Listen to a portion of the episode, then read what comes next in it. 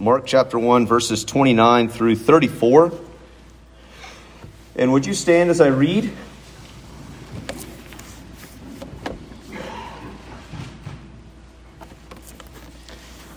And immediately he, that is Jesus, left the synagogue and entered the house of Simon and Andrew with James and John.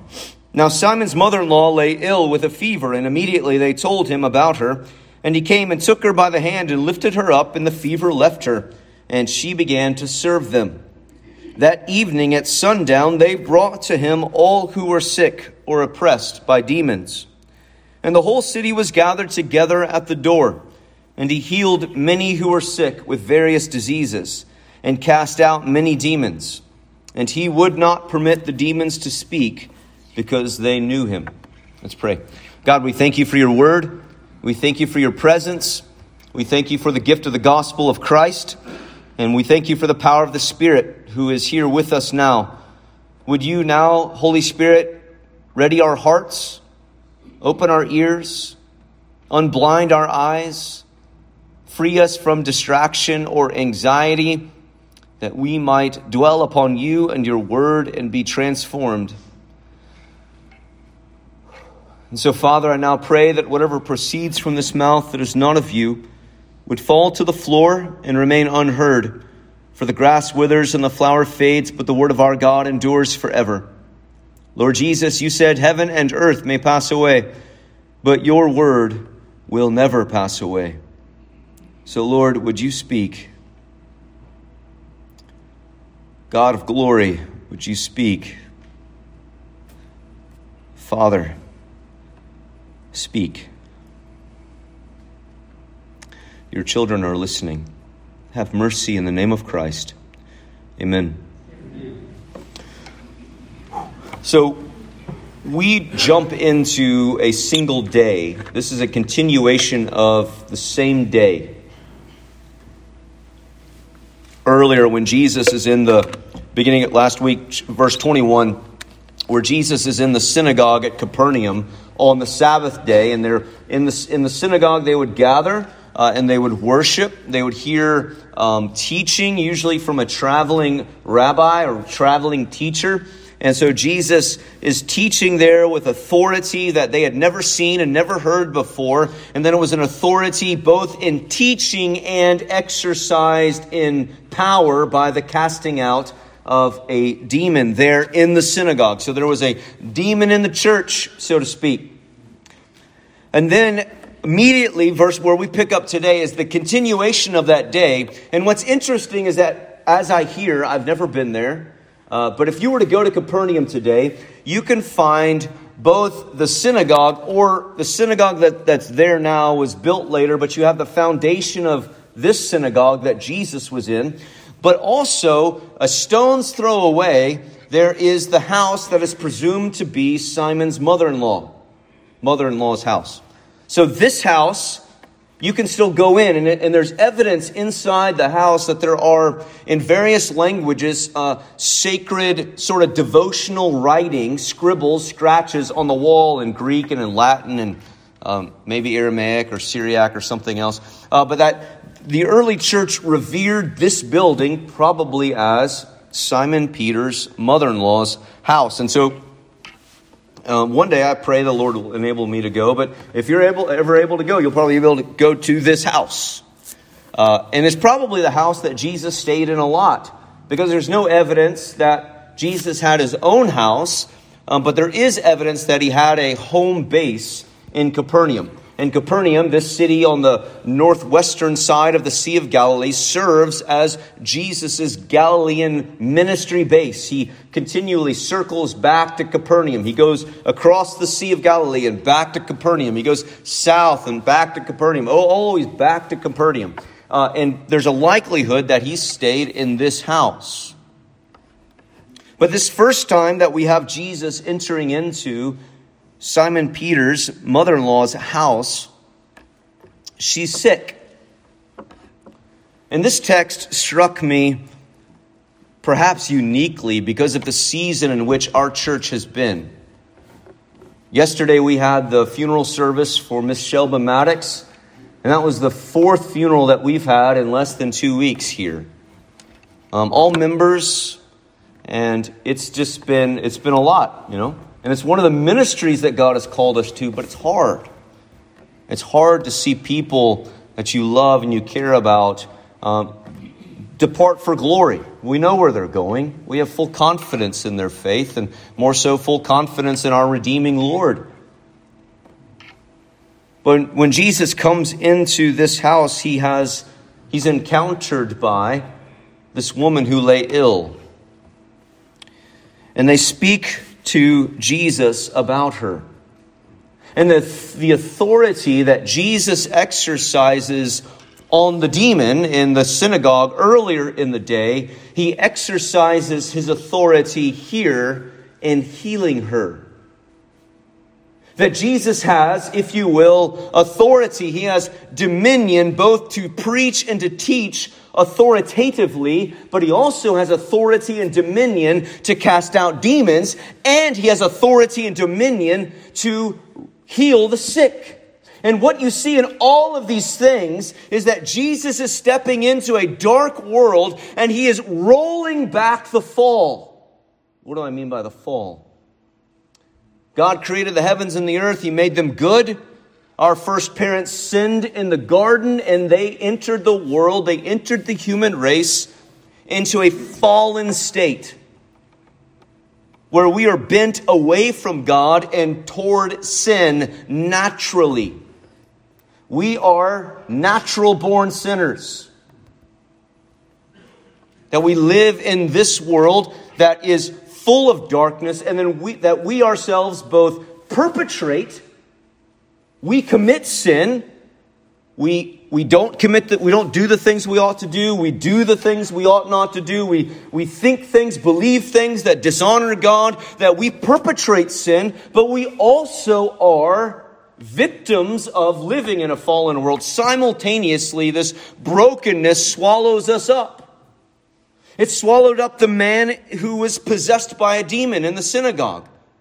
However, that went down, how a demon came to lay hold of his soul and of his mind. He was swallowed up as a perpetrator and simultaneously a victim. There is no one on earth who is only a victim save the Lord Jesus. That's just an aside as the sort of victim culture that grows in our country. There's only one innocent victim on planet Earth, completely innocent, and his name was Jesus Christ of Nazareth. But he was swallowed up by the domain of Satan.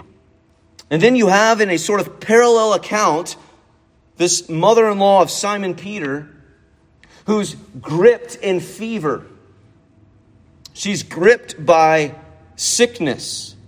There's no indication that she has somehow sinned, that, that this is some judgment of God upon him, upon her. That's, that's not in the text, and in fact, that's not really in the Bible that often, where sickness comes as a judgment. You could think about John chapter 9 where the man who was born blind and his disciples come to Jesus and he, they say to him, Jesus, who was born, who was, who sinned, this man or his parents, that he would be born blind? And Jesus, to the effect, says, neither. It's so that the glory of God might be demonstrated in him. So that, so the sickness that she's suffering, it's not necessarily judgment. Sure, uh, she is not a perfect woman. I, but she is both perpetrator and victim. She's sick. With a fever. Now, this isn't like, let me go get a Z pack, swing by and see Dustin and Tracia. They're not in here. At the pharmacy uh, and get some NyQuil, sleep it off, right? They didn't, they didn't have access to that type of stuff. So fevers were treated very seriously. But what's interesting is that in Luke's gospel, with a, a, parallel account recounting the same event, Luke's gospel in chapter 4, verse 39 says that Jesus rebuked the fever. He rebuked the fever. That word rebuke is used only in casting out demons. So here we are with the good people of Capernaum. We are not, right, we're not dealing with the, the drug, druggies and the prostitutes and the tax collectors. Jesus loves them throughout the gospel. He hangs out with them, he's with them. We're talking about good synagogue going folk. And somehow there is a demonic foothold, stronghold in this Capernaum community. It's showing up in the synagogue. It's showing up in this woman's life that somehow this sickness is a manifestation of darkness of the powers of darkness, and it requires the authoritative arrival of the sovereign Lord of the universe, Jesus Christ. That his authority is exercised in, in her being delivered, that he proves both in word and in deed that he is in fact sovereign and that he is in fact Savior that he is the sovereign, meaning that he, all authority in heaven and earth has been given to me, Jesus says. That he is the Lord of lords and the King of kings. That there's nothing, nowhere, no, no body, no place, and no time that rivals him in the sense of power, authority, and capability.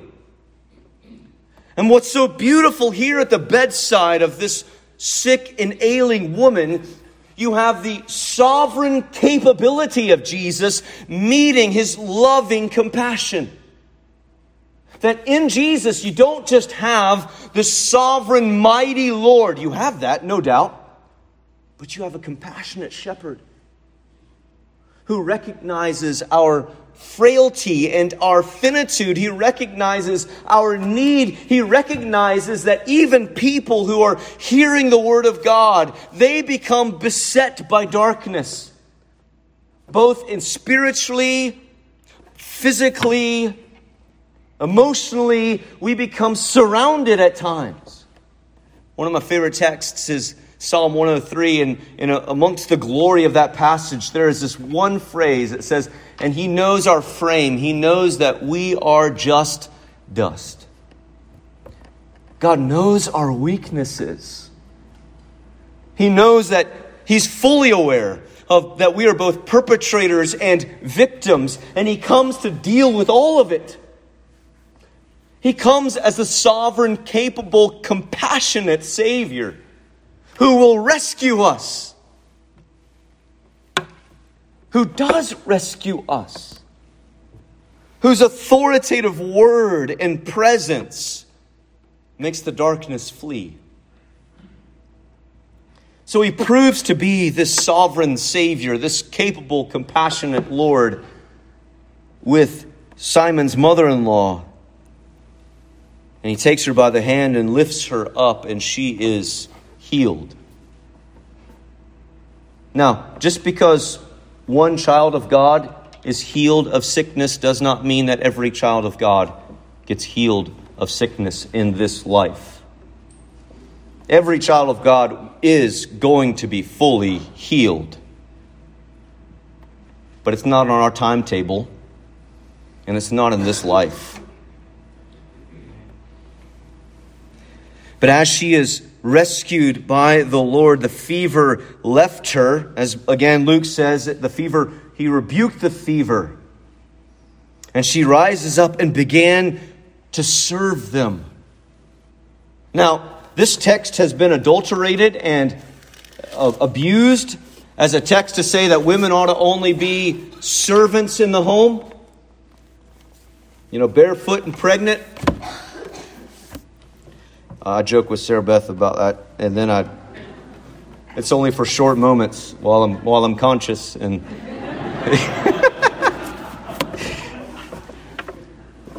but this idea that she's rescued by the grace of God and then she's set to service, it sets her in the Gospel of Mark, it sets her in elite company. That this word is used, first, it's used for angels in chapter 1, verse 13, the angels were coming and ministering to Jesus. They were serving Jesus, same Greek word. So, so she has angelic company But even higher than that, we have chapter 10, verse 45. The Son of Man came not to be served, but to serve, and to give his life as a ransom for many. That this is how the new life that she has received in Christ and by his authoritative power, the new life manifests in her life through service. I told I think I've said this to a few of our people at different times that if you're looking for where Jesus shows up, Jesus shows up with a broom in hand, inconspicuous in the corner, getting to work. He shows up in a way that is humble, meek, mild in the Gospels, but full of power. That service is not denigrating. If you believe yourself to be too good to serve God and others, then, dear one, you believe yourself to be too good for the gospel.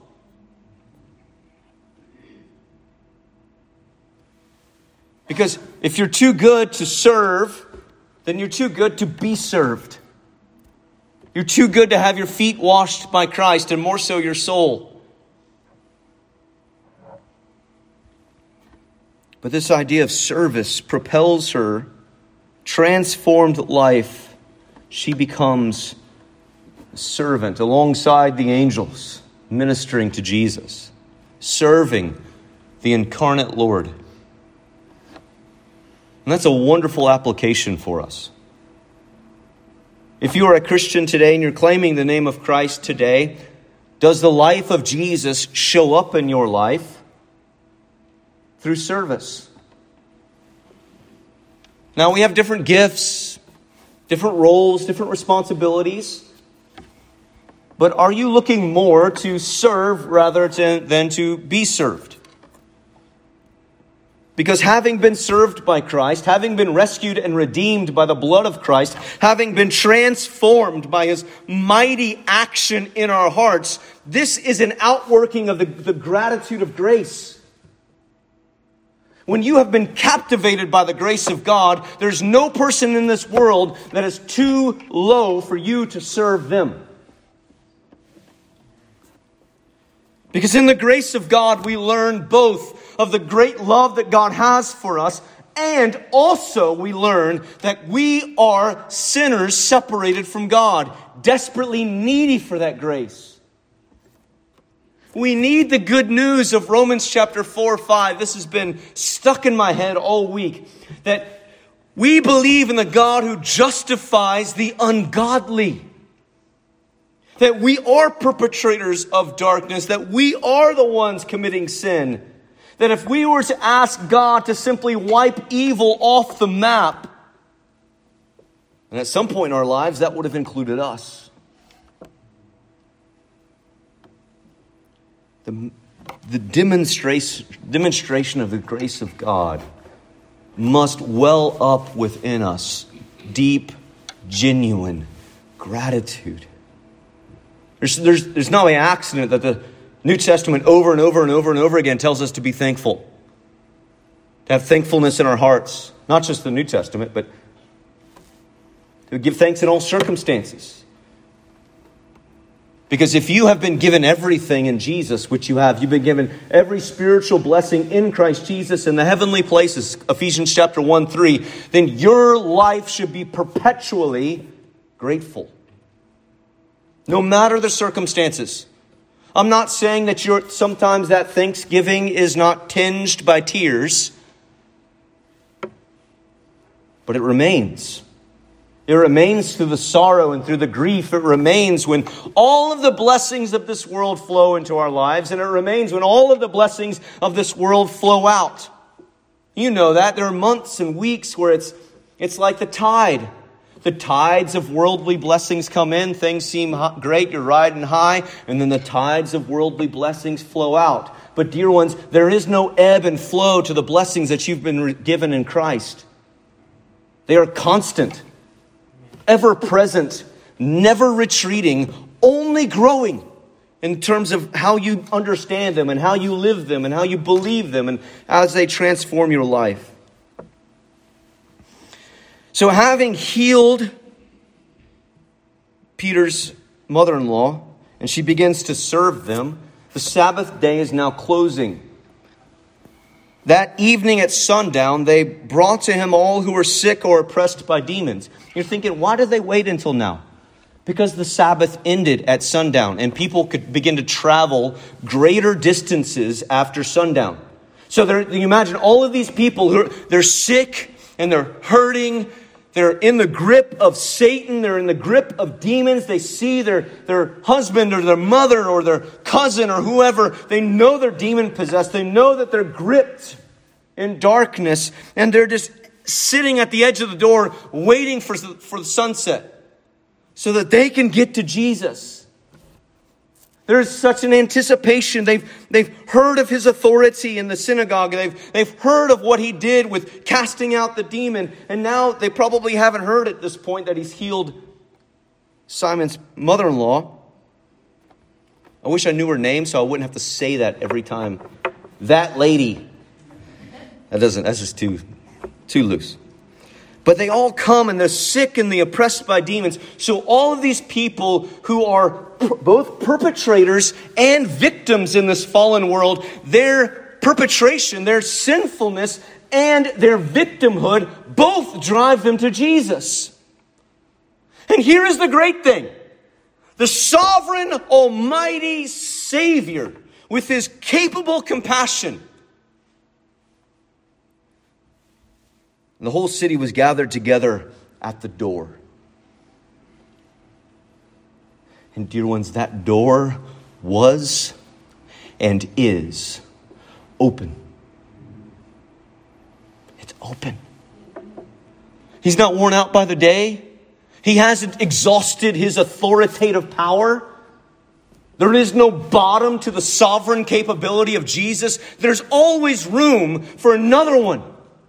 There's always room for you to say, Lord, I am broken. Lord, I am sinful. Lord, I am addicted. Lord, my relationships are in shambles. Lord, I have been crushed in this world. I'm grieving and mourning and confused. There is always room, dear one. This door is open.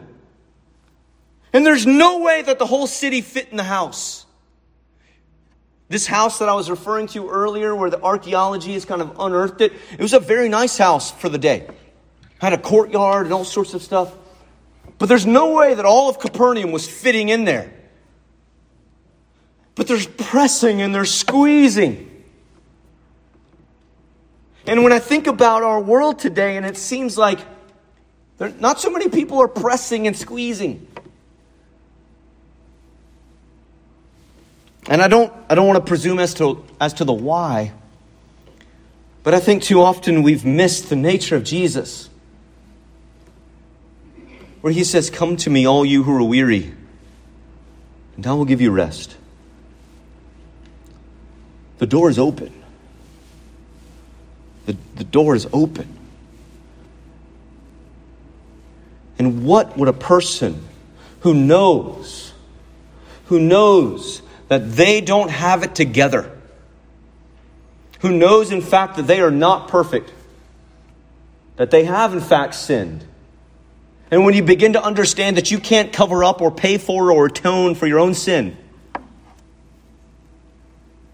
what would it say of the person who has that recognition or simply walks through the razor blade valley that is this world? Cut up, beaten, broken. You've been there, you are going there. Grief awaits, grief is behind. There are great and wonderful times, but dear ones, there's always a hard turn coming. And when we begin to acknowledge that, what would it make us to say, here is the resolution, here is the one who can set me right, here is the one who can bring me near to God, the source of life. Here's the one who could deal with my sin. Here's the one who could heal my brokenness, not necessarily remove you from all harm. What would it say of us if we just say, I don't care how wide that door is open, I'm going to go back to my Razor Blade Valley. And if that is you, don't let it be you. Because while the cost of following Jesus is high, take up your cross and follow, deny yourself.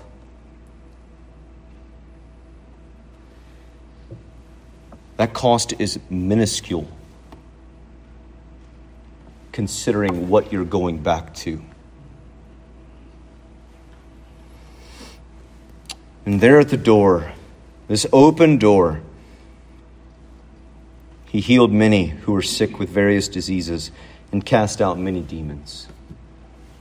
The authority of Jesus enters into people's lives with powerful transformation. Dear one, when you come to faith in Jesus, there's no way, and Jesus is in your life, the Holy Spirit is infilling you, there's no way you remain the same. The final thing I want to say is this weird last sentence. And he would not permit the demons to speak because they knew him. Why on earth would Jesus, who is here to make himself known, why would he silence testimony about himself? Because it says they knew him.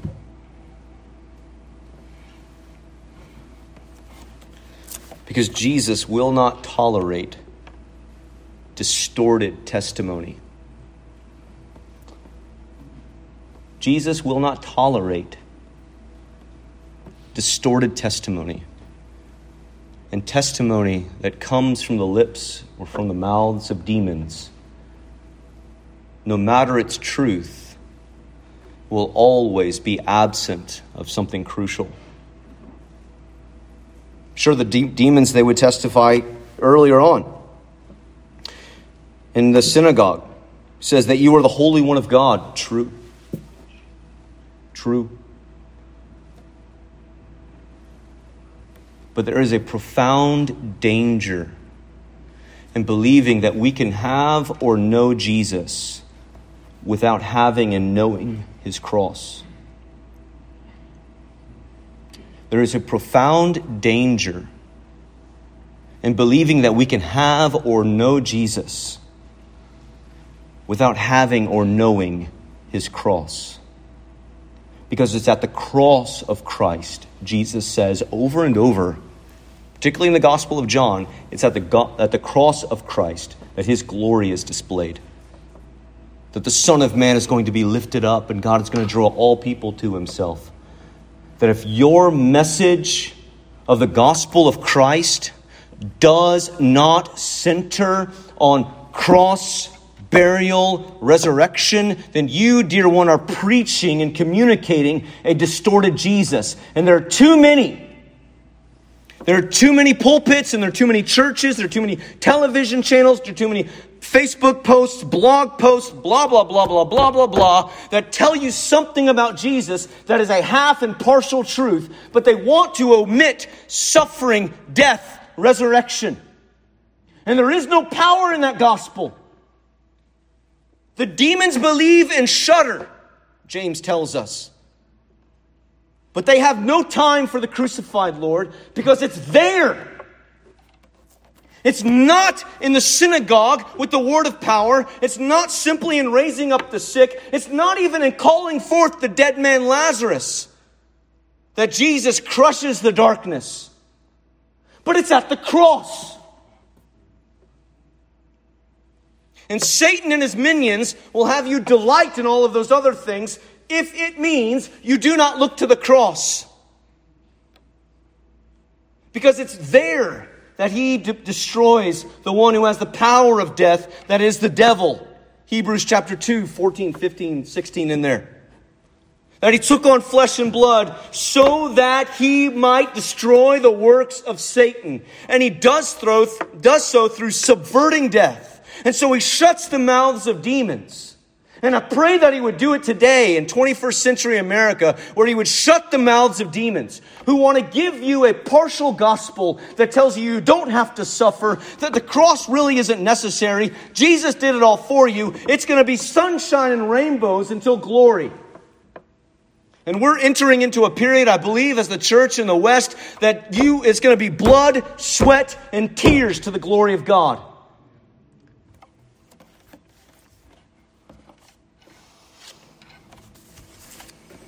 There is a danger in Jesus' distortion. And this is what Satan has been doing from the beginning. Distorting the image of Jesus is just the same. It's a continuation of the work of the serpent in the garden, who said, Has God really said? So, dear one, get acquainted with the Jesus revealed in Scripture. Get acquainted with the Jesus who's demonstrated and manifested at the cross. That Jesus considered the cross more a demonstration of his authority and his power and his glory than the mountain of transfiguration, where he was transformed. And too often we look for the same in our ministries and in our church. We want the flash and the glitz and the big and the glam. But, dear one, live out the life of Jesus. Pick up the broom in the corner. Look for the lowliest. Look for the broken. Look for the grieving and the mourning. Look for the over, overlooked. Serve them both in word, telling them of Christ and his love, and in deed. And here we have the ministry that God has called us to. Let the world chase the glitter. Let's chase God's glory. Would you pray with me? Lord, I pray that there would be a summons of your Spirit upon the hurting and the broken this morning. Those who know that they have been perpetrating, doing sin actively rebelling against you, separated and in need of your grace. And they might not know how to come, but I pray that your Spirit would enable them, that they would come to you, that they would cry out for help, they would cry out for mercy and for grace. I pray for your church. I pray for this church that you would save us from distortion. That you would save us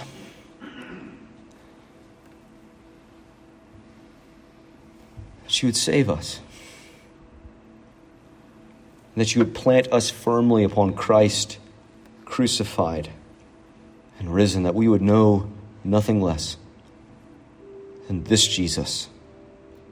That we would preach nothing less, teach nothing less, live out nothing less. And in Christ, would you make us servants? Servants who willingly labor without a claim, not longing for recognition but living to please the God who has saved us and given us so much. Lord, we thank you. We thank you for Jesus. We thank you for this moment. Would you have your way? In Christ's name, amen.